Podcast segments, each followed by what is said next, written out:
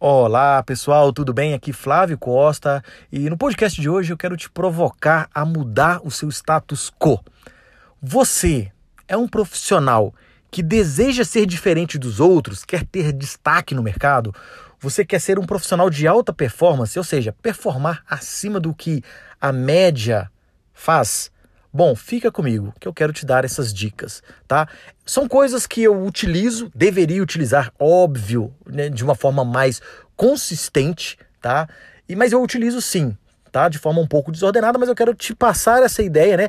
É, faça o que eu digo, não faça o que eu faço, mas eu vou te dar exemplos de coisas que me beneficiaram por ter esse tipo de comportamento, tá legal? É estudar.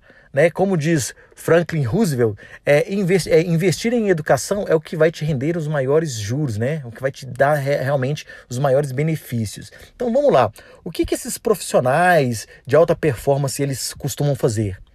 É a regra dos 5, 5 horas semanais de estudo.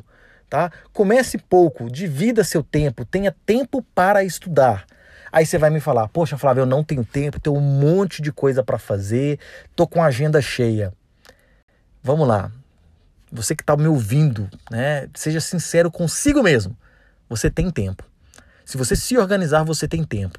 Tempo é questão de prioridade. Você não estuda porque você não tem prioridade. Se for alguma coisa interessante, um time de, seu time de futebol está jogando, é, você quer assistir um Big Brother, você quer assistir um, né, um reality show que seja, qualquer outra coisa, você vai ter tempo para se dedicar a isso.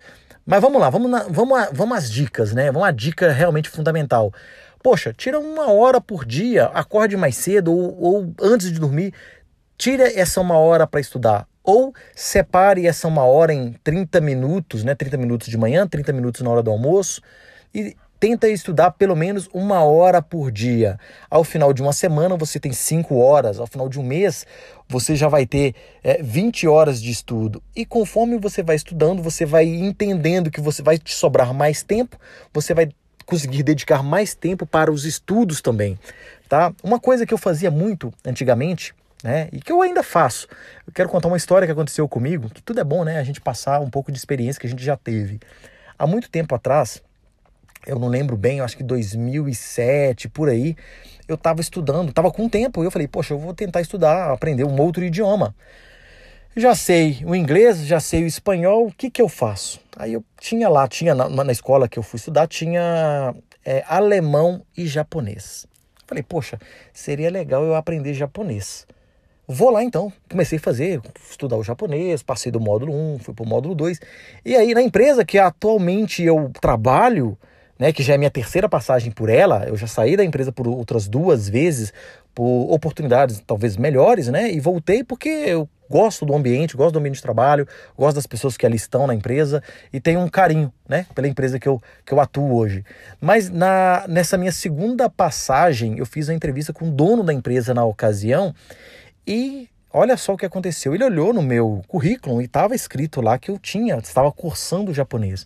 Ele não perguntou para mim se eu estava cursando japonês. Ele simplesmente soltou uma frase para mim em japonês do tipo é, Anatoma Nihonjin desu? E eu, poxa, na hora, automaticamente, eu já respondi para ele. Watashi wa Nihonjin de warimasen. Watashi wa Buradjujin desu. E começamos a conversa dessa forma.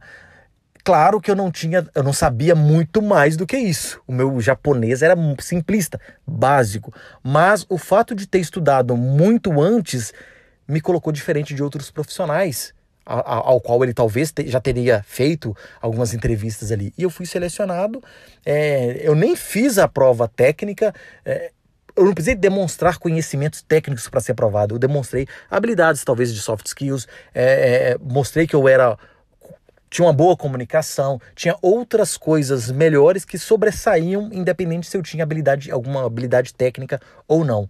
Então, a, o recado que eu quero deixar aqui para vocês é: Separe um tempo para estudar, porque o, estudo vai te deixar em destaque. Tá? Talvez você não vai colher imediatamente, mas com certeza você vai colher é, esses frutos do que você vai plantar agora. Tá legal?